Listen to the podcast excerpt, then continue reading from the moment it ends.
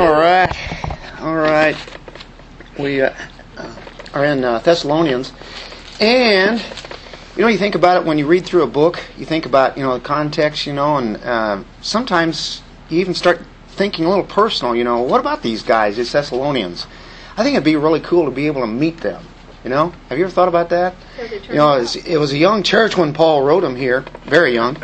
Um, but they had developed, they were kind of a, like a model church. And we saw the first uh, chapter where the, the example that they, they set, and Paul was commending them highly. And then uh, Paul kind of defends his ministry and what he's about. And has a show, he shows a concern for uh, their faith. Uh, persecution had come upon them, and so they were going through some pretty tough things.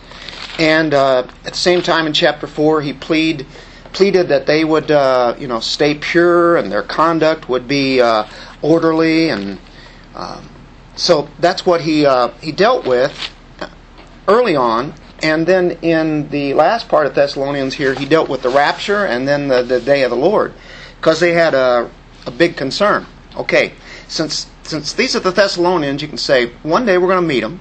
We're going to see who these guys are. And we already know that um, Paul has commended them, um, definitely believers in Christ, uh, faith, hope, and love. And I think it's exciting to think that uh, these guys are real. It's not just a little Bible story, but it's something that's real that we know that uh, somewhere throughout eternity we're going to meet these guys and know who they are. And I think that's pretty exciting. And uh, as we look at it here, we get to get into a little bit of uh, um, the heart of who they were, what they're about. And you know, the, the goal that Paul has here is to meet the need of these Thessalonian believers.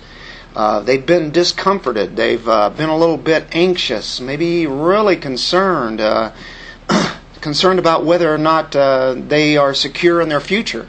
Or what about the ones who already died, the ones who were Christians, and what about the coming of Christ, the day of the Lord? They got all those confused. So Paul wants to answer them, and so he gets his pen out or um, to write this down. Yeah, he's. in, in chapter 4, verse 18, we really get the reason why he, uh, he wrote. Therefore, comfort one another with these words. He's just talked about the second coming of Christ uh, and the return of Christ uh, for the church. And then in chapter 5, he talked about the day of the Lord that is concern, concerning people that are not believers. So he, I think he sets that forth very well. Okay, here is Christ coming for believers. He tells kind of how that's going to happen and what's, what that really means and it's something we look forward to. He says the day of the Lord is not something that people will look forward to. That would be the unbelievers. And so he makes that really clear. In, in chapter 5, verse 11, uh, therefore encourage one another, build up one another, just as you also are doing. So he says, keep encouraging each other. Remember the times that they're living in. They really needed it because the uh, persecution is happening heavily. And so he's addressing the security of the future of the believer. We, we know full well that uh, we who are in Christ, we are secure for eternity. We're secure for at the time that he comes back. They weren't for sure, you know, this day of the Lord, the wrath that's going to be coming, and uh, what about, you know, uh, Christ? Has he already come? So you have the rapture of the Lord, you have um, that. One thing we're going to emphasize tonight are contrast the extreme contrast between uh, believers and unbelievers, and he's kind of already shown that. Remember in chapter 4? You have what? The rapture. Chapter 5, day of the Lord. He continues on with that thought now as we will see salvation and wrath, we'll see life and death, we'll see blessing and cursing, we'll see hope and no hope, We'll see darkness, we'll see light, we'll see night, we'll see day, we'll see uh, asleep and awake, we'll see drunk, we'll see sober. That's kind of the thoughts that are here. And so he delineates, and that's why it's really important to know the difference between the rapture and the day of the Lord, because that's been all set up, and he goes through this chapter. He continues on with that thought of the, the, the contrast. Uh, there are really only two kinds of people in the world believer, unbeliever. That's what it really comes down to. So um, there are night people and there are day people. Now, when I say that, I got to make that clear because I've been one who stays up pretty late at night. I don't get up real early of a morning, like four o'clock in the morning, like some do. Five o'clock. That's uh, that's pretty rare for me. Uh, but at any rate, if one does that, I'm not going to say you're sinning or anything. I'm just wondering why would you do that? just kidding. Um, so we've got, we've got these contrasts. They're unfolding here. Uh, there's a complete division between believers and unbelievers, and Paul has already stressed that. That's, that's why a lot of people will take the day of the Lord and combine it with the time that Christ comes back for the church, the rapture, and those are two different things for two different people. So if one is anxious, they're worried, they're discomforted, all you have to do is look at the text. These Thessalonians are really worried. Look at the text that he's writing in this letter, and their fears will be calmed. And I've got a feeling they go, boy, I'm glad to hear that. You know, I, I think he makes it very clear to them. So, um, vi- verses 5 through 11 is really for the believers in the sense that we don't have to fear about our future. We are secure in it. We know what's going to happen. I like that thought. We don't know much about the future. We don't know what's going to happen tomorrow, but we do know for one thing for sure when Christ comes back, there are a lot of things that are going to happen, and we already have a pretty good idea what it's going to be. So uh, we have to like that. Let's uh, let's go to the Lord in prayer. Father, we thank you. Thank you for who you are. Thank you for making it very clear to us as believers that we are secure in you and your plan, and we can take a mental note of that and keep it in our minds because no matter what goes on around us, what people are saying, whether it be about now or in the future, we know full well that uh, you have laid out a plan. We thank you for that. And help us as we uh, identify with these Thessalonians and what Paul's writing to them. In Jesus' name, amen. Amen. Hey, turn to 2 Corinthians chapter 6, verse 14. 2 Corinthians 6:14, and you get a really a, a, good preview of what our Thessalonians passage is on this. This is where he says, "Do not be bound together or unequally yoked, right, with unbelievers." For what partnership have, look at this, righteousness and lawlessness? Or what fellowship has light with darkness? Or what harmony has Christ with Belial? Or what has a believer in common with an unbeliever? Or what agreement has the temple of God with idols? For we are the temple of the living God, just as God said, I will dwell and walk with them. I'll be their God. They shall be my people. He says, then come out of the, their midst. Be separate not touch what is unclean. So you see the difference there, right? I mean, isn't that an incredible contrast? It's like night and day. That's why I, titled it that.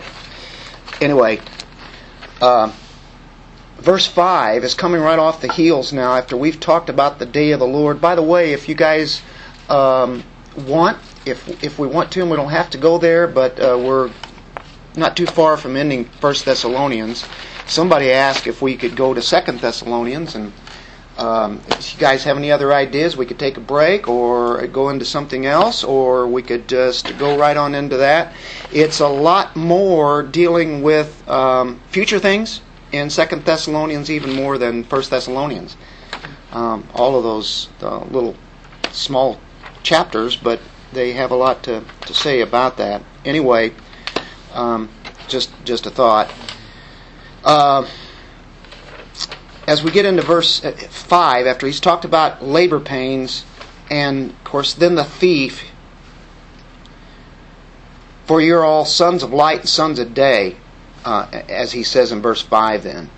Sons of light and sons of day, same thing. And then he contrasts it with, we are not of night nor of darkness. So you have sons of light, and we're called sons of light. How many times have you called anybody like that in the last year? a fellow Christian. I haven't called anybody a son of light, but it's not a bad idea. Paul does here. Uh, there's really a reason. There's a Hebrew idiom here, even though this is written in in Greek and it's a Greek concept. It's a Hebrew idiom. Um, and really, it, when you think of a son and you think of a father, the son hopefully will be, if, if his father is godly, the son will be like his father, right? Uh, the idea is they're, they're so tied with that family. Um, tied with that family that, that the influence rubs off from the father or the mother, right? This is a, this is a son. Uh, it dominates his character. So that's the idea uh, of a, a son, a, a, son of light. We're thinking what influences his character, what influences his nature.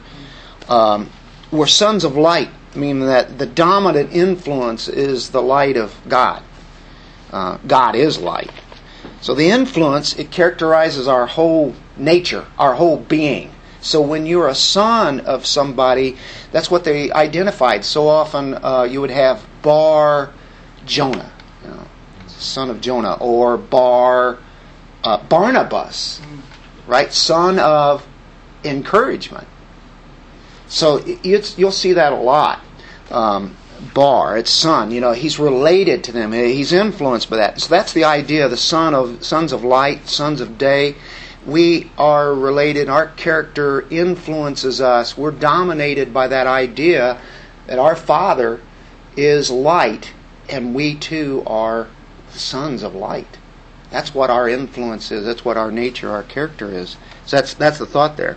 So when you think of light in Scripture, you think of a couple of different things. It's all over the place, but for one thing, you think of the mental side of it, where you have knowledge you have light, light uh, on something. You've been enlightened, right? You've had some knowledge on, on a particular subject or thought. So it deals with truth. That's the mental side of it. But then there's also the moral side of it. And boy, we can see that, can't we? That's light and darkness, uh, you know, the, the moral side. If we live right, then we're reflecting uh, this light that uh, God has given us. Um, turn to Matthew 5. Sons of light. That's what we are. Sons of light.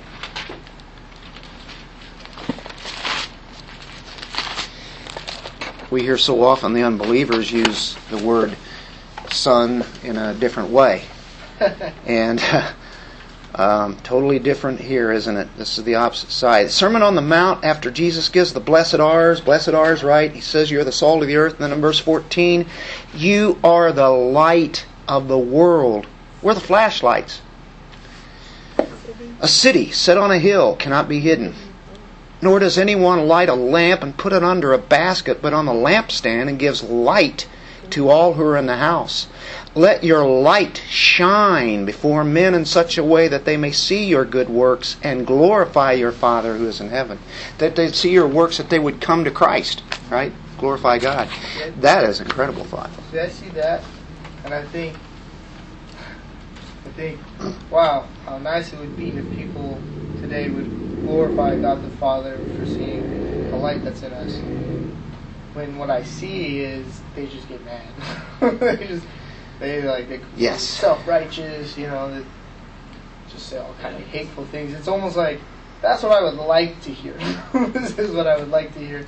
Is him say, oh, exactly. God the Father's great. They're watching. Oh yeah. Yeah. Well, and the reason why they react, I mean, mm-hmm. they hate the light. Right. So it's like, word of light, it's like, you know, it kind of just coincides. Yeah. But, but yeah, I, I wish that too. And is, sometimes it, it, is, it, it, it will happen. Yeah. It is happening even if you don't hear it from the ones yeah. that are more boisterous towards you. Right. There's also others that are that are watching and stuff like that. So. Avel, who brought who brought you the gospel? uh, well, God first, and then my friend Sebastian. And, What'd but did, how many times did Sebastian tell you and bring it to you? Or was that the time when the Lord had it all set up? The Lord had it all set up. Um, Sebastian uh, took me to like uh, youth events, I guess, when he had them, when I was with him. But there wasn't really much discussion. He just one day he just gave me a Bible and told me to read it, and I did. But did you see something different in him? Kind of like what this is saying here? Was it something that he had that you were after, or what? Not in him, no. Okay. There was it wasn't anything in him. It was um, in Ashton, yes. Ashton was different. Um, So there's light there. yeah. You saw that light. Not that there was anything wrong with Sebastian. Right. I But It was light, but you Right. didn't know what to do with it at the Yeah. until the word was brought to you. But that So- light was there. And once you become a believer, all of a sudden you look around in your life and you wonder why were those people doing what they were doing? Was that Mhm. light? Yeah, that it you were was- seeing in them. Yeah. Because I mean, I was confused as why Sebastian Yeah. listening to Yeah. Christian music and you know. So you could, you, and you could see some good uh, thinking, some good works in your wife, or, or something, and then that that makes you say, "There's got to be something to that." Although the Lord is going to save you, He's still going to use people to at least you look at and, and you see. Might study for a while. Some may study for a long time. We may not ever know the results, and who who knows down the road. But yeah, don't give up. If if if they see what we are talking about and even though they question it or hate it at the time, it's always good to I know go that through all my God can turn them around. Right. you I go through my siblings like that. Yeah, they make fun of you and everything else like that. But Scripture talks is about a man of a good reputation. And so that's even past years past that all of a sudden, whatever happens to them, that good reputation is that light. Right. Let's go to 1 John 1. Speaking of uh, us being light, of course, God is light. And by the way, uh, somebody told me before, and I think it's a pretty good, pretty good. De- it's hard to define God and put a definition on Him. You know, what is God or who is God? Well, He's light. He's light. You start thinking about the, the mental aspect on that. That's truth the moral aspect where he's absolutely holy and you see so much the brightest light that you can make we can't even stand it can we? But he is light. So it says 1 john 1 5 this is the message we have heard from him and announced to you that god is light. What is he? He is light. Oh that one right there. And in him there is no darkness at all.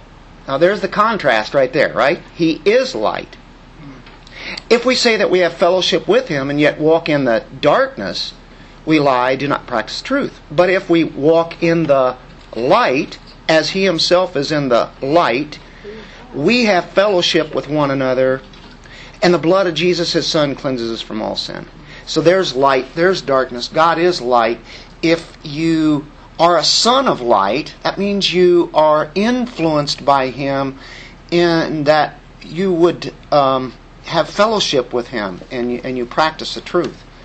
of course, vice versa, if one does not, even though they might say they have fellowship with him, but they don't practice the truth, then they're showing that they're really not sons of light. So, on, on that aspect. Look at Luke 16:8. There's so much about light in the Bible. It's incredible. That that's who God is. That's what He is. He is light. Uh, Luke 16:8.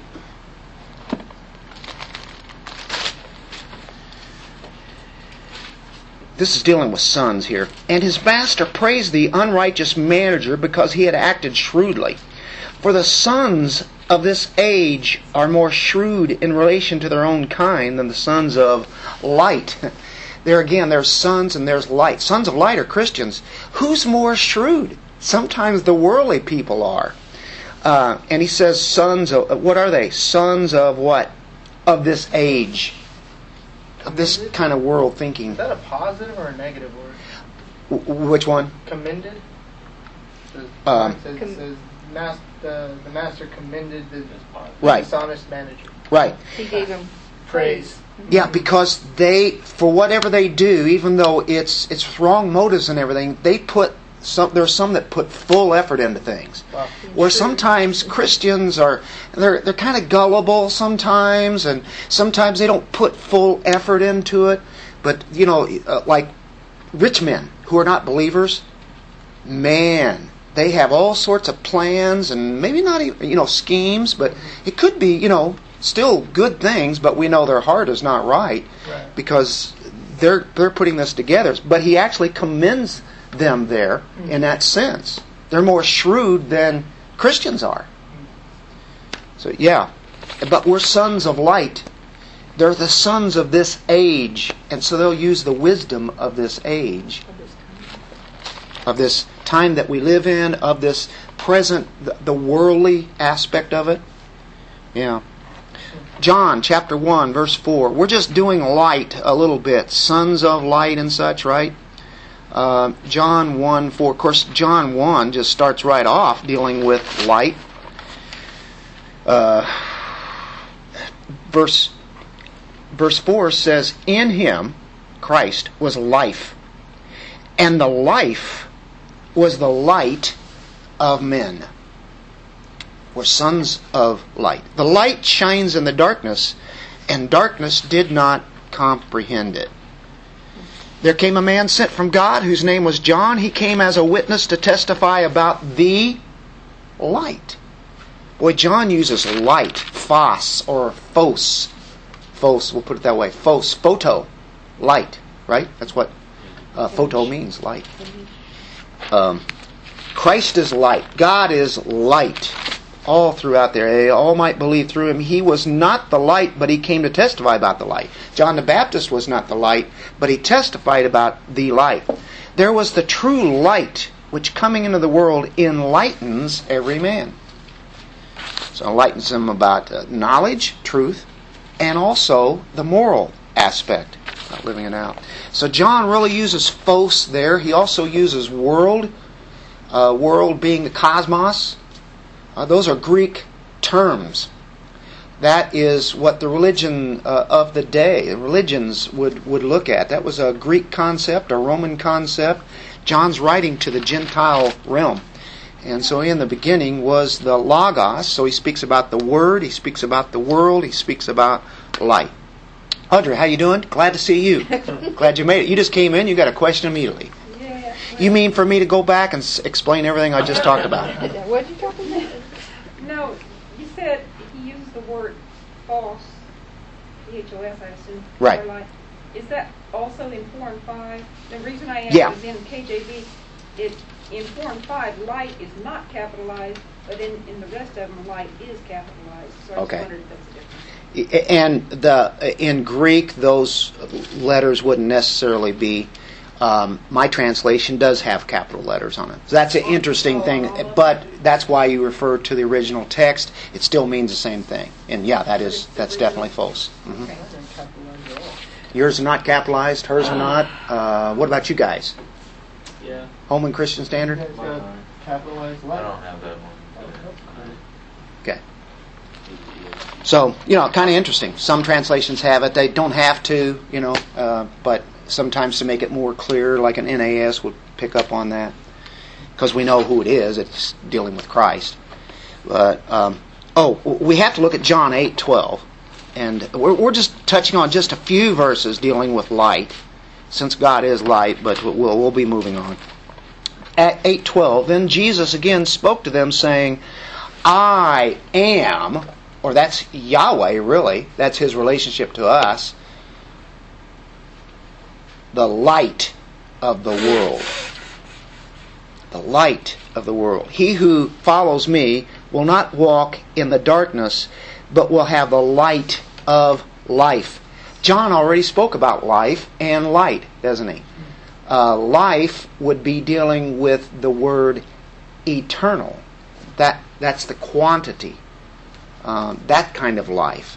Life, light, world, um, and of course, word. So he used concepts that the world would know. That's why the book of John is written to your your Gentile realm. They would understand these words, uh, whether it be the, the science of it, whether it be the um, um, of course, the wisdom of the age.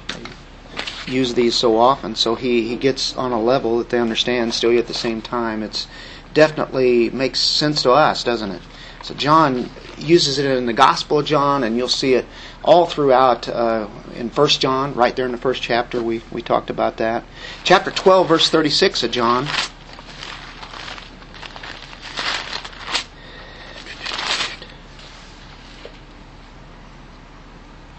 While you have the light, believe in the light so that you may become, ah, here it is again, sons of light. Paul already spoke about sons of light. We've seen that before. Here it is. If you believe in the light, what are you going to be called? Sons of light. Or dominated by the light, influenced by the light. We are the light of the world because he is light. Simple stuff, but I think it's very profound, isn't it? John uh, just hits on that. So what's what's Paul saying here? The uh, dealing with sons of light in Thessalonians. Well, his readers weren't in the dark. They weren't in the dark. They had been taught the gospel by Paul. They had come to light. But Paul meant more than this. The Thessalonians have a new spiritual position, and it's, it's a whole new realm. They have life. Life and light go together, don't they? That's the way John does. He puts them together. It was uh, they have a sphere of life that they are not in darkness. We sit here as Christians. We're not sitting in the dark at all. I'm talking about spiritually. We know this stuff. We're, we're, this is not hard to understand, is it? In another way, it's probably very profound. But I mean, we know what light means, and so we're in the light. Uh, Colossians 1.13 says we were transferred out of the kingdom of darkness into the kingdom of the Son, the light. Another thing is, instructed Christians will not be surprised by the coming of Christ. Because we, we might even say, Yeah, where you been? I've been looking for you. We're not going to be surprised, are we? And that's what Paul is telling them. You're not going to be surprised when he comes back. So you can see, whenever he gave that little expose on the rapture, it's not just something, you know, just giving out bits and pieces here. This is all in context, isn't it? And so he says, You're not in the darkness, you're in the light on this. Remember, I, I told you about this, Paul's saying. Um, you know, you're, you're in Christ. Uh, you are to live differently than this generation. Um, we're not in darkness. We have truth. We're not night people, are we? We're people of the day. We're sons of light. So we go back to our Thessalonians passage. But you, brethren, as he told them in verse 4, you're not in darkness. So in verse 5, he says, For you are sons of light, sons of day. We are not of night nor of darkness. So we take the contrast. What do we have? We just dealt with day or light. Now we get into night and, and darkness. And Nandor, you quoted a scripture right out of John 3 earlier. Yeah. 3, 19 and 20. That's exactly what you were saying. Yeah. And let's turn there. Because that's a great thought, because there is the, uh, the, the new birth in John 3. Nicodemus, Jesus explains what that is. And he says in 19, This is the judgment that the light there's there's light again by John. Has come into the world. And men what? Loved the darkness. They love it. Rather than the light for their deeds were evil. For everyone who does evil hates the light and does not come to the light for fear that his deeds will be exposed. That means they want to keep on doing what they want to do. That is why somebody would say they don't believe in God because they they know. They know that it's wrong. There's enough light there and they hate it. They don't want to change. They are not convicted by it, so therefore they go right back into to, to darkness. They get away from the light. Cover it all up. Exactly. They cover it up. They, uh, as in Romans, it, you know, it's like putting it way back into the recesses of the Fingers mind. ears. Try to dismiss the fact that he's there. Put the fingers in the ears and try not to hear it. Unless his Right. work should be exposed. Right I'm there. Pretty Sure Exposed. that's exposed to himself. hmm Yeah. What what they all done, and they know that, so they don't want that that to be shown, and that's why they do not like Christians whenever Christians start telling real truths, unless God is drawing them, and then all of a sudden they're convicted of of righteousness, they're convicted of sin, they're convicted about judgment to come, and then they turn to Christ because of God's work in them. So they're either going to run or they're going to be drawn to that. And that's where Jesus' invitation is to those people come. You know, come to Jesus. All those who come to Jesus, He will not cast out. that doesn't blow away Calvinism, does it? It shows that, in, in, in course, in that same context, it says God is the one who draws them to Him, but still yet they're held responsible for their sin. And so an invitation goes out to everyone. And that's what we do. As sons of light, we go out and give the light. But if you bring out too much light, what's going to happen? They're going to hate what you're saying.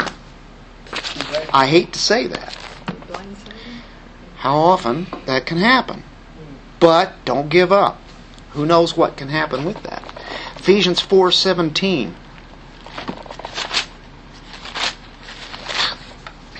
So that explains what's going on when we do give the gospel. Why people just don't, oh, that's the greatest thing I've heard. If you give a cheap gospel and we don't talk about sin and judgment and talk about all nice, fluffy things, then they can add Jesus to their life. Keep on doing what they're doing and just have Him and say, well, I believe in Jesus. Yeah. And they, nothing changes. There's no cost there. That's an easy believism. And then those people turn around and they're like, I tried that once. Yeah. I tried that. Guess where it got me? Nowhere. They got a That sounds familiar. Thing in I the, kept sinning. He didn't stop me. Right. He could have stopped. Who preached to you, sir? you obviously haven't been reading your word. Uh, Ephesians 4:17 what do we have? So this I say and affirm together with the Lord that you walk no longer just as the Gentiles also walk in the futility of their mind being darkened in their understanding excluded from the life of God because of the ignorance that is in them because of the hardness of their heart and they have become callous have given themselves over to sensuality for the practice of every kind of impurity with greediness. Boy, does that explain a lot right there? Ephesians 2 1 through 3, familiar with that one. And you were dead in your trespasses and sins, in which you formerly walked according to the course of this world, according to the prince of the power of the air, of the spirit that is now working in the sons of disobedience. What are we? Sons of light. What are they? Sons of disobedience. Among them we too all formerly lived in the lust of our flesh, indulging the desires of the flesh and of the mind, and were by nature children of wrath. Sons of disobedience, right? They're called, even as the rest. So they're identified with the wrath of God. If they continue in that mode, they will get the wrath of God the day of the Lord, right? But we as believers will not have the wrath or the day of the Lord. We will have the rapture. That's what he's been on the tail of here. Luke 22 53. Sometimes I put so many scriptures down that it doesn't allow me to advance further here, us to advance further. uh, Keep hitting on it, but there's so many good ones. You just keep on going on and on if you wanted Like a to. Bible test. Oh yeah, Who can get that first? Twenty-two fifteen. yeah. Uh, this is dealing with Judas at the end. And while I was with you daily in the temple, you did not lay hands on me, but this hour and the power of darkness are yours. Here come the people that are um, are arresting him. And of course, Judas is showing them, you know, he's betraying the Son of Man with a kiss. But he's telling the, the people there, hey, I was in the, in the temple every day. You didn't lay a hand on me then, but here it is. And it was literally dark, right? The dark uh, of, of the night there, of the early morning hours. And but it's representing where they were at spiritually. They came in the dark where nobody could see them as they did what they did, which was absolutely illegal and everything that they did. Their whole arrest. Huh? So that's why they had the Romans do it. Yeah. Um, of course, Ephesians six twelve. You have the, the, the powers of darkness, right? You have the, the, the demonic warfare, satanic warfare.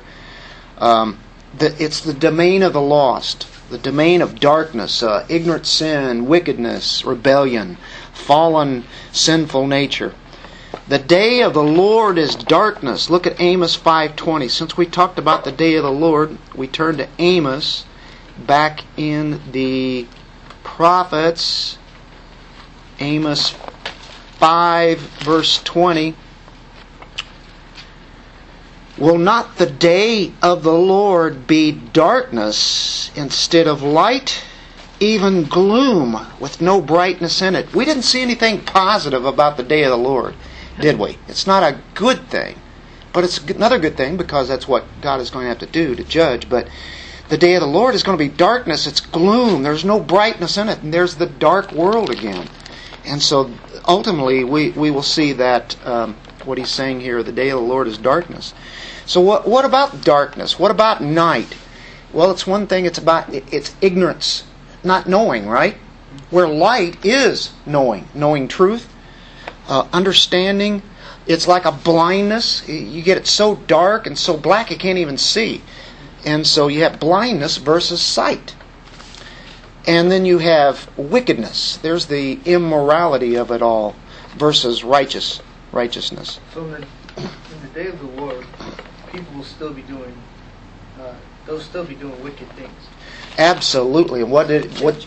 Yeah, like what did he say? It'll be like in the days of Noah, Noah. right? And see, People. what, what I'm getting here is like, okay, so God's gonna blot out the sun. He's gonna let the sun be darkened, and the stars are gonna shine, and all this stuff is gonna be happening, and people are still gonna be like the purge. You know, have you seen the purge? There's just gonna be Oh, rioting yeah. and just all over the place. And it's just, you think, uh, you know, people were so eager for the eclipse that, you know, they stopped doing almost everything to just witness the eclipse. And we're going to have something like that, but permanent. And they're going to continue doing wicked things. That is just like, that's crazy. And at the very moment that he comes back, they're they're wanting the, the, the rocks to you know the, they're in the you know the rocks to come down and, and yeah I mean eh, eh, they don't they they're the, they have everything brought to them. And when you have the millennial kingdom, you will have more light at that time than we have now. In the millennial kingdom, you will have Jesus Christ living on earth, being the king. You're talking about full revelation. That's why I believe in a millennial kingdom because God has given revelation. He's given more and more about Him all the way through the Old Testament. And then ultimately it's through Jesus Christ. So here we have the church today, and we have evidence of the, you know, belief uh, uh, uh, of Christ, His resurrection. The, more revelation of Christ today than there was in the Old Testament, right? Because of Christ. One more step.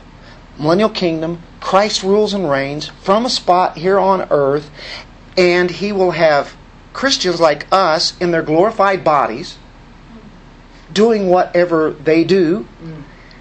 And so there's peace during that time, and soon as there is a rebellion, he just like he puts it out right there with a rod of iron. Mm.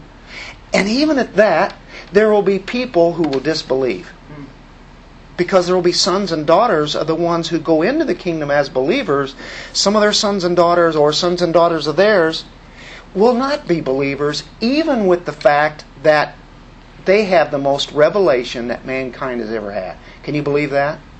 And they will turn on Christ at the very end of the millennial kingdom. Now, that is full revelation. That is a total apostasy. Hard to believe, but yes, it will happen. So we get uh, that contrast there sons of light, sons of day, night, darkness, right? Uh, verse 6 So then let us not sleep as others do, but let us be alert and sober. For those who sleep do their sleeping at night. So what's our contrast now? Being awake or alert versus being asleep. Are these really hard? For an unbeliever, they are. To us, yeah, it's, it's only natural. You're one or the other. You're either light or you're darkness. You're either awake or you are asleep. Um, since we're not of night or of darkness, let us not be asleep spiritually. We could be Christians, be asleep spiritually, right? But that's why all throughout Scripture he says, be alert, be watchful, right? By the way, you know what the word for watchful or alert is? Gregorio. You know anybody by the name of Greg or Gregory? That's what it is, to be alert, be watchful. So next time you see a Greg, you say, hey, you are watchful, aren't Here's you? the fast one. Be alert. Be watchful. Just whenever it looks like they're really sleepy, you know, said, hey. Be alert. That's your name. Be awake. That's the idea. 1 Peter 1.13. Names mean something, don't they? 1 Peter 1.13. Therefore, prepare your minds for action, keep sober in spirit, fix your hope completely on the grace to be brought into you at the revelation of Jesus Christ. Prepare your minds. Or how about how many times have you seen gird your loins? Right? Gird the loins of your mind. Prepare your minds for action. Be ready, right? Be alert. Be watchful. Um, Mark 13, 33 through 37. Take heed. There we go. Keep on the alert, Gregorio, for you do not know when the appointed time will come. It's like a man way on a journey and upon leaving his house, putting his slaves in charge, assigning to each one his task, also commanded the doorkeeper to stay on the alert. Therefore, be on the alert, for you do not know when the master of the house is coming, whether in the evening at midnight or when the rooster crows or in the morning, in case he should come suddenly and find you asleep. What I say to you, I say to you all, be on the alert. Boy, I think uh, he made a really something that was very clear. This is an exhortation to be watchful, be on the alert. Christians be on the alert, but unbelievers cannot be alert. They can't be watchful to spiritual things because it's not in them. So the alert people are Christians. They are day people. We're day people. Well, how about the people of the night? Well, they're sleepful. um, the word is kathudo. Because they've been up all night. Come, sorry. Yeah, Real quick. Uh, yeah, right here. What are what's the difference between the the words for day between day of the Lord and uh, children of the day? Is there is there a difference? Okay, there, the, of course, we know the day of the Lord is, and speaking of, uh, of course, could be years, a time, right? Epic, a, a period, yeah, exactly. And that right there would be, um, although light is coming, you know, to, to judge, that day of the Lord would not be related to the, of course, uh, what did you say, the sons of light or, uh, or day people and such? Right, yeah. Because we're not associated in the sense of the day of the Lord in that we're waiting for the day of the Lord to come. Yeah. We're, we're waiting for the day of Christ or, um, the, you know, His rapture, His taking us to be with Him. So is it yom or what? Now that would be a Hebrew word, day. Okay. Yeah. Um, although in in the Thessalonian passage there, Mick, I think I now I, I know what you're getting at. You're talking about the Greek word. Is there any difference between that? You know, I think it's the same word in the Greek, and I have to be careful of that because I don't know for sure. But um, it's speaking of a, a, a time period, or in this sense, we're, we're thinking of day as, as uh, the difference between night and uh, light. Yeah, like or- daylight. Right. Almost. Right. And so there, it's it's bringing in the the day people are the people of the light. Um, they're watchful. They're alert. Um, you know, keeping in that same realm there. So in that sense, they're not. It's not really related there. Yeah, that's a good question because again, we'll, we'll get one here in a moment that would uh, cause one to wonder, okay, what's going on here? Because in verse, we've been talking about sleeping in verse seven, right? For those who sleep, do their sleeping at night. And in 1 Thessalonians 4, uh, those who are asleep sh- shall rise first. There's a different asleep. That that's their bodies are asleep. Their bodies are in the grave, or corrupted, or whatever. That's sleeping there. That's a different meaning, even though it's using that same thought. But now, when you read the context, yeah, you can interpret that. But that you know, um, whether we are awake or asleep, there again, he's talking about whether we're dead or alive, body wise, we'll live together with him.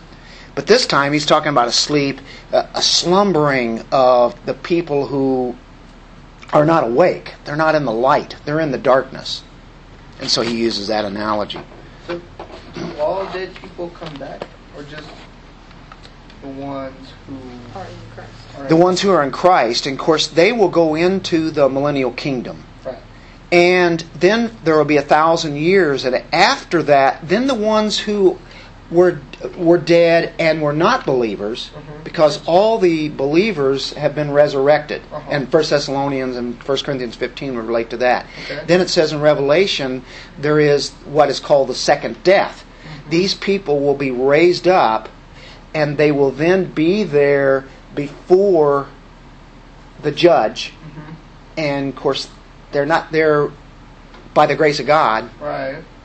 They're- and they're, they will be judged in that sense, and then off into the la- you know the lake of fire. We think the the eternal judgment, fiery judgment, where they will live forever. Although it's that's considered a second death in the Right. sense that they no longer will have you know their So those who are in hell now Presence of God.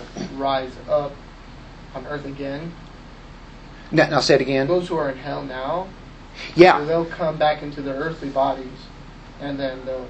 yeah, and they will get a resurrection body. You know, it's talking about this. You know, there's a second resurrection. You know, or uh, that second death is not Christians. Right. We will never. We only ha- our die, our bodies die once. Right. Uh, spiritually, we're already born again. We will. uh, We will not ever even die. Right. Our, our spirits are immortal. Our bodies are immortal, though. That's why it's called sleep. Right. Sleep. Yeah. Don't you think Lazarus hated that? he, had, he had to be. I often thought about that. Hey, hey, Lord, thanks for using me as an illustration, but really, you know, I got to die again. That was a unique case.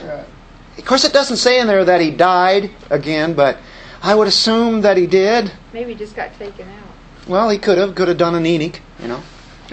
Lord, I'm going to walk with you so much, you're just going to take me right on out of here. If he had, I would think it would have been noted. I mean, there, Yeah. there are absences, like the Catholic Church uses the fact that it never says when Mary died. Right. It never says when Joseph died. Hmm. So they just. So therefore, they just God just took them and they never died. Right? That's what they Because But say. there's a lot story- of people because the story was all about them. died. Right. Yeah, because the story was always about them. yeah, no, it wasn't. Yeah. At that But, I point, mean- they weren't the subject of the story. Somebody brought that up once, and I said, you know, if she really didn't die, I think it would have been noted, just like Yeah. Enoch and. Because that seemed to be like a very privileged thing. It wasn't something that you could just say, "Oh, you know, God took me before I did." It was something totally out of the ordinary. It was supernatural because it's not something that happens every day or every year or every hundred years. It was absolutely super. God just did it. And Enoch just walked, You- right? Right. Just walked. Just like he walked with God, God just took him and said, You're coming on with me. And then, of course, there was uh, Elijah was He was taken up in a up. whirlwind. He didn't die either. So that's two cases where we, we have that case. And there was something strange about Moses, about his body and such. And, uh, at any rate. By the way, the two witnesses, I believe, happen to be, though, Moses and Elijah Mm. in uh, Revelation. Yeah. So, and Those who were given the authority to speak, like, because I just I'm in Revelation now, but they were the ones given Oh. authority for the. Um, it says that two witnesses will come. Right. They'll speak, anyone who tries to oppose them, the the two witnesses will be able to strike them down with any plague for as long as they want. the power they had. And by the way, they had the same powers that the Old Testament guys had. Mm. And that's why you see, exactly. And who did that? Of course, you think of Elijah Right. and that. Uh, and he represented the prophets. And what did Moses represent? Law. The law. The law and the prophets. What does that represent? It's the whole body of the Word of God So for the Old Testament. not, that's not like a metaphor for the church. Okay. Because I, I heard somebody say that that could be like a metaphor for the church, representing the two people. You know what I mean? Like the, the church will stand, and then anyone who opposes the church will. and But we know that that can't happen because most of the church during that time, uh, most of the believers that come to Christ during that time are going to be persecuted. Right. And uh, but these two w- will, will die too. Yeah. And Uh, then the- there will be a certain time, uh, but they're, then they're taken on up Right. m- miraculously. They will. uh, There's a resurrection right there. Everybody will see them. It says And they'll make fun of them. satellite. They'll Leave their body out there for three days laying there. Mm-hmm. Right. Yeah. I guess they wouldn't lie. So we're, we're tying uh, we're tying in future things, eschatology right in along with it, which is it goes along with this. This is where we've been. We've been in the resurrection of the saints, and then we've been for the day of the Lord. And he just like night and day, everything else. Those are two differences there, and all the way on through. So what's this kathudo, this sleep for the unbeliever? It's a state of spiritual insensitivity. Um, is a synonym for spiritual lethargy. You know, just uh, they have they have no spirit spiritual views really. They're they're spiritually dead. But the ones who are of the light are spiritually alive. They're in tune. They're awake. And uh, so we don't want to be like the unbelievers and, and sleeping. Wallow in our- Pilgrim's Progress. Mm. You remember the Dungeon. yeah where you have some indiv- uh, uh, an individual where he's going uh, two of them I think were sleeping. Remember that Mick? Mm. Uh, do you remember their names? Sloth. Yeah, the program. Yeah, well, that's good right there to th- be thinking on. Sloth is really good. You could be they read the sleeping by being sloth, lazy, right? Before the It's dungeon. probably lazy. Yeah. It was at the bottom of the hill, Right right after. Calvary. It would have been so easy just to kind of just lay back and just take it, you know. And even even uh, Pilgrim could have been tempted to do that. He was at halfway point before he lost his letter. Yeah. Mm, he fell. Yeah, yeah. He rested for a little. But he needed to stay awake, and, and Christians have to be reminded of that because we would lo- start to look like the unbelievers who are totally asleep, right?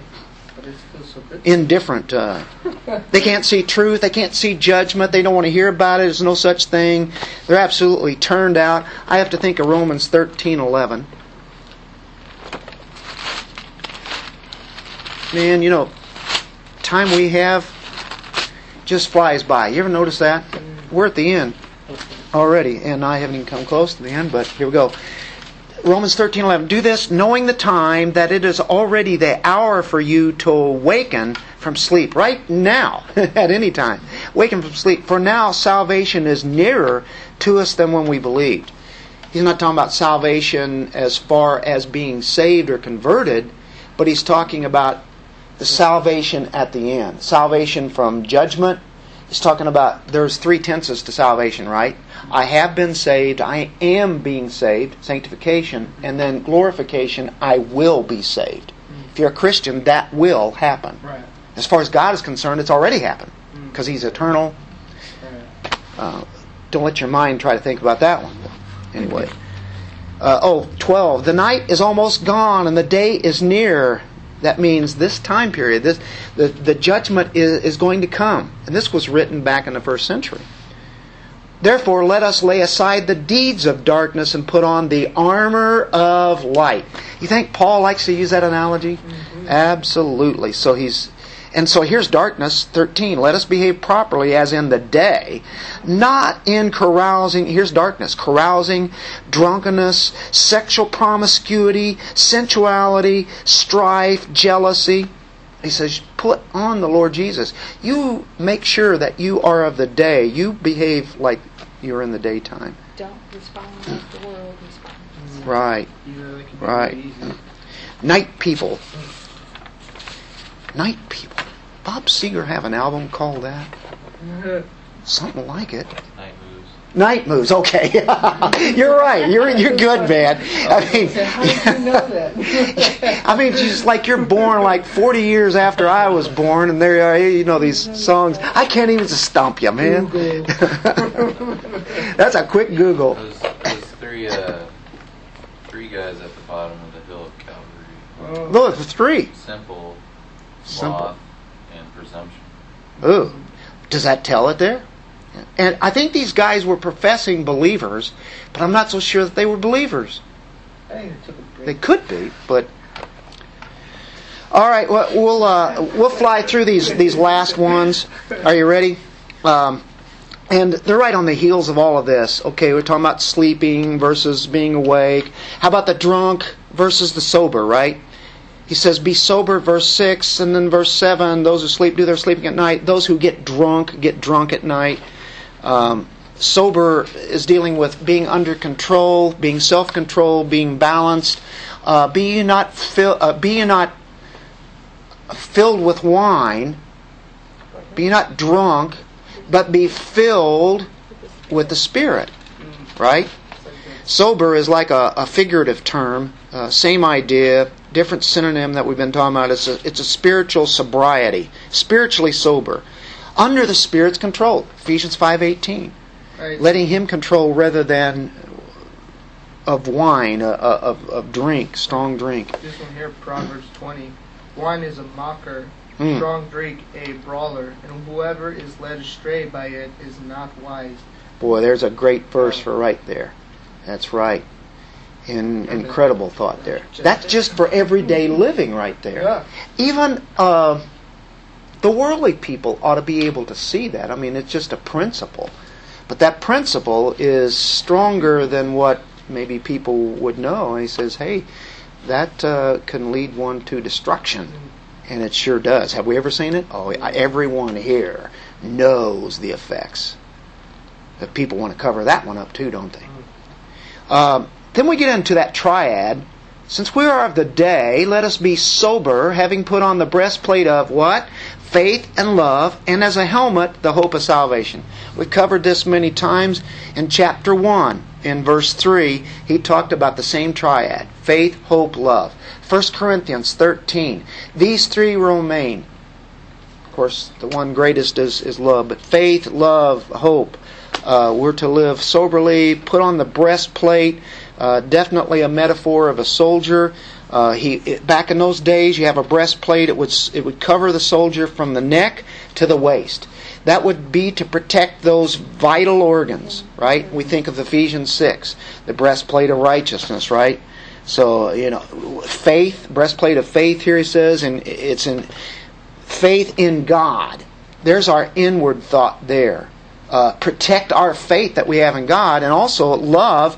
Well, where's our love go to? Well, not only God, but our love goes to people. The two commands really are love God, love people, love your neighbor. So, and that would be outwardly, wouldn't it? You know, in the sense that whatever we have inwardly, outwardly, these two graces cannot be separated. Um, so uh, we think of faith and, and love. Um, they equip Christians to, to stand ready. Uh, I think 59:17 of Isaiah. Isaiah 59:17.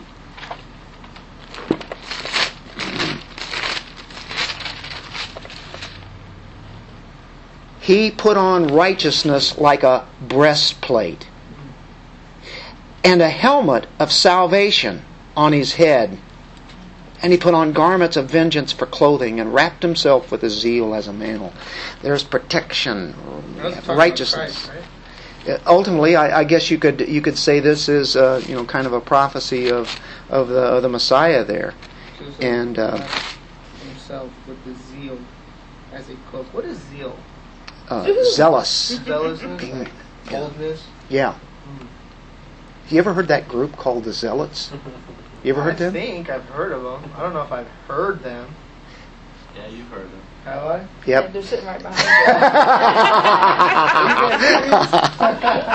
Never- would you would you say that zeal would probably be pretty good there? Totally threw me off. In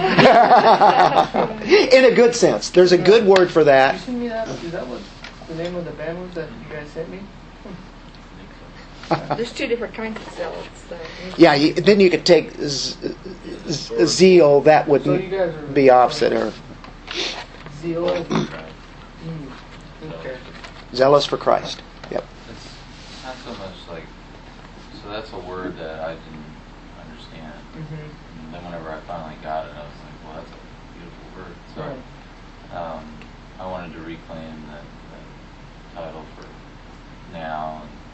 Because there was a Jewish sect Okay. in the Zealots. New Yeah, Testament time, Yeah. they went around. intertestamental period that wanted to overthrow the Roman government. hmm Uh, they were uh, rebellious. Yeah. Well, you know, almost In radicals. You know. hmm Well, Paul would have Um, said that he was zealous to get rid of the Christians. Yeah. He he did anything he could to destroy what he thought was wrong. The zealous Right. was for the wrong. Uh, Was for the It's a thing. fire Yeah. more Yeah. than anything. It's The a, it's a blinding- fervency yeah, um, and a desire. Desire. And that can be a good thing. Jesus was zealous for the house of God. Yeah. Yeah. Zealous for Yeah. people. And that's the way that we want to be. We want that kind of zeal. Yeah. turn the tables. Yeah. On fire for Christ. That's what we want. Right? Um, so, uh, you know, faith, i- it's a defense against temptation. Um, matter of fact, whenever we are being tempted and we go along with that temptation, you know what we're doing? We're really testing God's credibility. Yes, God, I believe in you, I have faith in you, but you're not fulfilling my satisfaction on this particular element, so I'm going to go ahead and do what I want to do here. Not in control. Right. Therefore, now we don't have faith. I mean, we, we have, you know, for believers, we have faith, but we're not trusting Him in that area. We think we can do it better. We, we can't wait. We're not patient. So, anyway, that's an idea on faith. Um, helmet of the hope of salvation, it guards their head from uh, uh, attack on their thinking. The hope of salvation, whether it be, you know, the, the future salvation, what have you, deliverance from the wrath to come. We have this helmet on, and we will be delivering that. It's a sure hope, isn't it? So anyway, that's that's that. Uh, dr- drunk. If you want to see the depth of insensitivity uh, of an unregenerate person, just uh, see a a drunk person, you know, and, and you see that they they have no um, respect for themselves or anybody else for that matter. It, it's night for them. It, it's pitch black. They're asleep. They're in a drunken stupor. Unbelievers are. Night people are in a pitch dark. They're in a coma. They're they're drunk. They are just absolutely asleep, dead to anything spiritual. That is the world. That's where they're at. That's why we want to have the compassion, realizing these guys are dead. They're in a stupor. They're in pitch darkness. They don't understand. How can I get through? Well, by the Word of God, the Spirit of God working. Uh, there's one last one here. It's salvation and wrath. Um, well, as a helmet, the hope of sal- salvation, it says in 8. In verse 9, for God has not destined us for wrath, right? He's talking to the Thessalonians. He's talking to us today. We are not going to see the wrath of God in that it's going to be judged on us. But for what? For obtaining salvation or deliverance. That's the idea of salvation there. Through our Lord Jesus Christ. We will not have wrath. What will we have? Salvation or deliverance. And then he reminds us of who Jesus Christ is, who died for us, so that whether we are awake or asleep, there he's not talking about awake spiritually or asleep spiritually, but what's he talking about? Whether we are, our bodies have died, you know, or we happen to be alive at the moment that he comes back, we will live together with him. So if my body dies, I still go on to be with him, to live with him. So he says, we're not in the darkness. We're not drunk. We're not going to have the wrath of God come to us. Now, now thinking back now, remember their question about the, the rapture? And now the day of the Lord? And he's just coming back and saying, okay, with all of this, with all of these contrasts that we have, he says, what are you guys worried about? You're not going to experience the wrath of God. Do you think he's comforted them now? That's what his whole point on this was anyway. Um, not something to scare them, but he's already said in 418, therefore comfort one another with these words, that the dead in Christ will rise first, and we who are alive shall be caught up together with them in the clouds, will be together with the Lord forever. Isn't that comforting? And then he talks about the day of the Lord, and he says, You're not in the day of the Lord. You don't have to worry about it. If they were confused and there were people going around teaching false teachings, and now he's the Apostle Paul, who they were led to Christ by, says, No, those guys are teaching false stuff. No, the day of the Lord hasn't come, and you don't even have to worry about it. It. Do you see now the context of the rapture and the day of the Lord, how that works? And so he used all of these contrast and light and you know day and night, and we, we have reason for guaranteed deliverance, and all believers are appointed to obtain the final salvation, and not for the awful day of the Lord. And so the basis of our confidence is found in verse 10, who the one who died for us. So there's our basis. We look back at that. Whether we're uh, awake or asleep, we'll live together with him. And then he does in verse 11 what he did in chapter 4, verse 18. Therefore, encourage, come alongside one another build up, edify one another, Remind. one another. Remind. You see what the church is all about? That's what the church is to do. You guys are okay. It's all right. You don't have to be worried anymore. And immediately, those guys, when they read this, had to go, Yeah, I told you. yeah. I told you all along, man. time. See what Paul said? By the way, just to close out on when he says in verse 9, For God has not destined us for wrath. Folks, we don't have, but the, you know what the word for wrath is there? Orge. And this is dealing with a settled, heated anger that's boiled up, and it's, you know, the, the anger of God will uh, consume them. And of course, we can look in chapter 1, verse 10, where he says, And to wait for his Son from heaven, whom he raised from the dead, that is Jesus, who rescues us from the wrath to come. Ultimately, that last wrath um, that will be dealt with. And boy, you can think of so many scriptures that deal with that. And of course, John the Baptist talked about the wrath that is to come. Matter of fact, in Pilgrim's Progress, you see that, uh, you hear of that quite a bit. You get a lot of the wrath of God in Revelation. Sure do. I mean, it's it's all that pretty well Yeah. with with His grace. With the pouring out of the seven cups and the blowing of the seven trumpets and his wrath comes in waves and it just gets worse and worse and worse and more. Birth pains, right? Yeah, That's what we pains, just more with last week. More. He's been storing this up for an eternity. it's time to come. When he unleashes it, it'll be on every individual, it'll be on all the nations put together, uh, and it's going to be like nothing has ever happened before. Yes, he did the flood. That's pretty angry, destroying everybody except one family. Wrath to come. Oh, oh, you brood of vipers, who warned you to flee from the wrath to come? John Bunyan loves to use that in Pilgrim's Progress. Flee from the wrath to come. Who warned you about? it? Oh, you think you believe that, right? John the Baptist. I'm sure he preached a lot about the wrath to come, and that's really what this is ultimately speaking to, and that's what we dealt with on the day of the Lord. So, yeah, Revelation is just full of it, constantly using that same thought, same idea, same word. Anyway, doesn't that all make sense? It just fits in with where we've been for the last few weeks, then and he just delineates and he says, "Hey, don't worry. Uh, we don't have a whole lot left in Thessalonians, and um, a lot of different exhortations come, but it, it's all in context.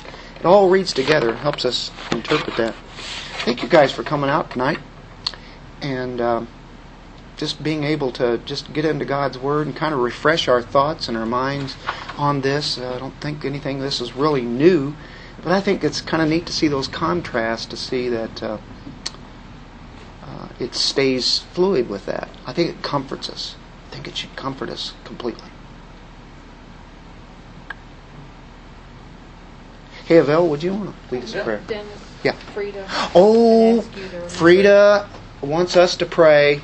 Um, there's a guy by the name of Dan who used to be a pastor of hers when she first became a He Christian a up in. Michigan. He is he still pastoring? Yeah. Okay. Um, They're really he family. he mar- he was the one who married Ed's daughter last Saturday. Frida's granddaughter. That's Frida's granddaughter. So Frida knows him really well and everything. Anyway, uh, he and his wife then left after that just to Right. spend some time together, which you know they, they really need her birthday and everything. And they had a son that is like 23, I think, and he was riding on a motorcycle. Uh, anyway, Home from leave. he On uh, home on leave from the service, and so they really were going to probably run into him later or something. But anyway, uh, he crashed and he got killed, and uh, they didn't. He shut off his phone because a lot of times you get calls when you know it just right, right. yeah, and you can understand we've all done that. Um, but they whenever they got back home, uh, Yeah. the police told them that uh, They were waiting for they them were to yeah. Is your son a believer? Yeah. uh, yeah. Frida said, yeah, that he, one thing, he is a believer. Okay. This also the same